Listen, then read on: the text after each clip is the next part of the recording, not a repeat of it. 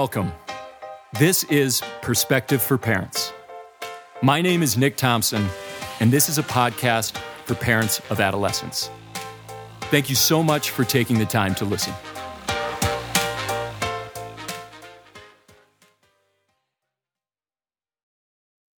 Okay, part two of the topic of anger. In this episode, I will be talking about addressing what can be done once anger is there. What can your child do to better manage their anger? All right, let's jump in. Interventions, tip time. Okay.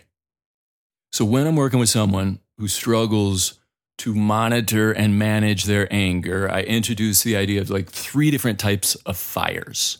Thinking of anger as the fire and doing a little assessment about the size of the fire. So, is this particular fire a small fire, medium fire, or large fire? The reason I do this is, well, appraisal is always good. It takes a break from the moment. You have to go up into that prefrontal cortex and think about the size of this.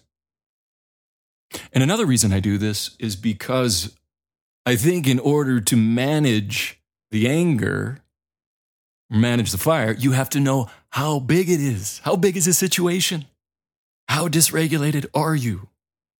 Okay, so for those small fires where your youth notices they're a little angry, remember maybe they're, they're, they're, they're breathing faster, a little shallow, clench their fists a little bit, but it's a smaller fire. They caught it small. What can you do to manage a small fire?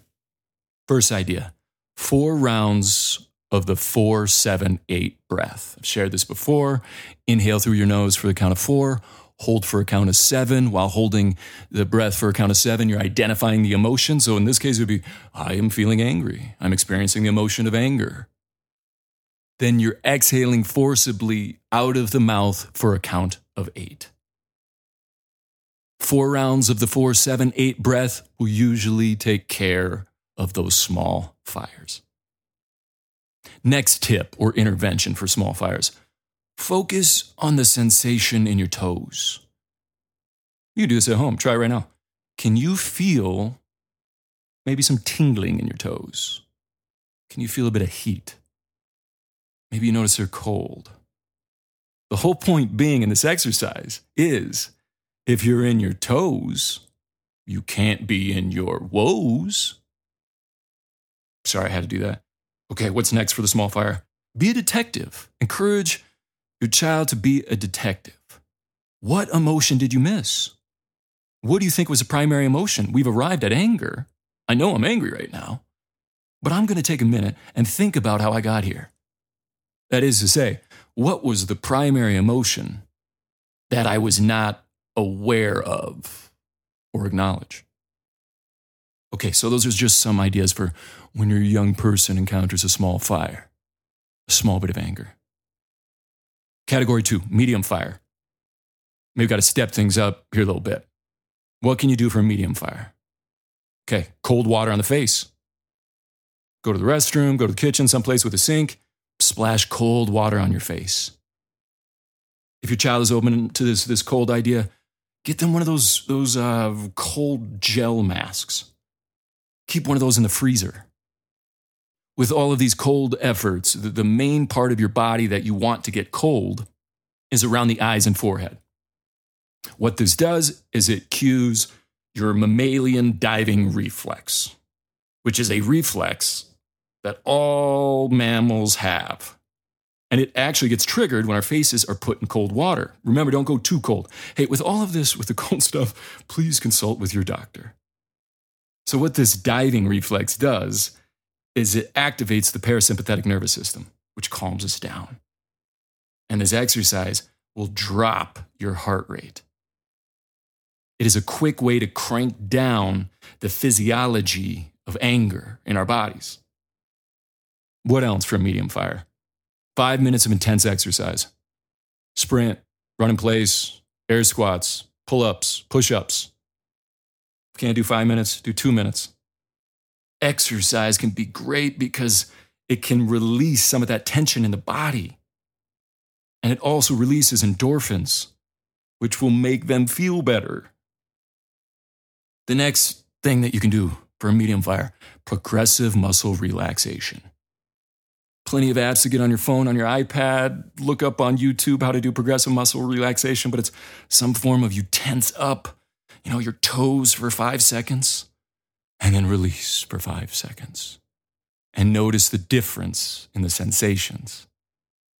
Especially pay close attention to the sensations once you release. So you just kind of work your way progressively up the body, starting the toes and your feet and the calves and the thighs, and up the body. This is a great thing to do for medium fires. And finally, what do you do with a large fire, a large blaze of anger? Well, get out. Just as in if you encountered a large fire in your house, I hope you're not grabbing a little fire extinguisher, trying to put it out with water. No, you encounter a large fire, you get out of the house. When anger is in a large form of, of rage, of blaze, you must get away from the thing that is making you so angry. So, go for a walk. Remove yourself from the situation. You have to know when the anger is too large. It's way too large for four, seven, eight breaths or grounding exercises or anything else like that. It's time to leave so you don't say or do something that you will regret. I once met an older gentleman while waiting for a bus um, at the airport, and he told me he'd been married for 65 years. I asked him what his secret was, and he responded with a walk around the block. He went on to say that any time in his relationship with his wife that he thought he was going to say or do something that he would regret, he would grab his jacket, tell his wife he loved her, and that he was headed out for a walk.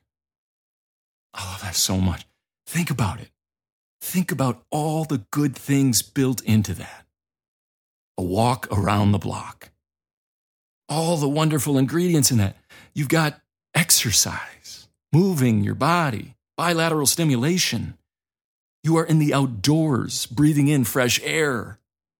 And a huge, important ingredient of that walk around the block, a huge part of that that usually gets overlooked, is that it takes time. And in that time, he was not saying or doing something that would damage the relationship. I believe it's Eckhart Tolle who says that where there's anger, there's always pain underneath. If you, as a parent, can use curiosity in the form of active listening to listen to, to truly hear what pain your child is feeling or has felt in the past, you will allow them to not just become aware of that specific pain, but help them to begin to process that pain. If the pain is acknowledged, and felt by our youth, they will be much less likely to need to jump into anger.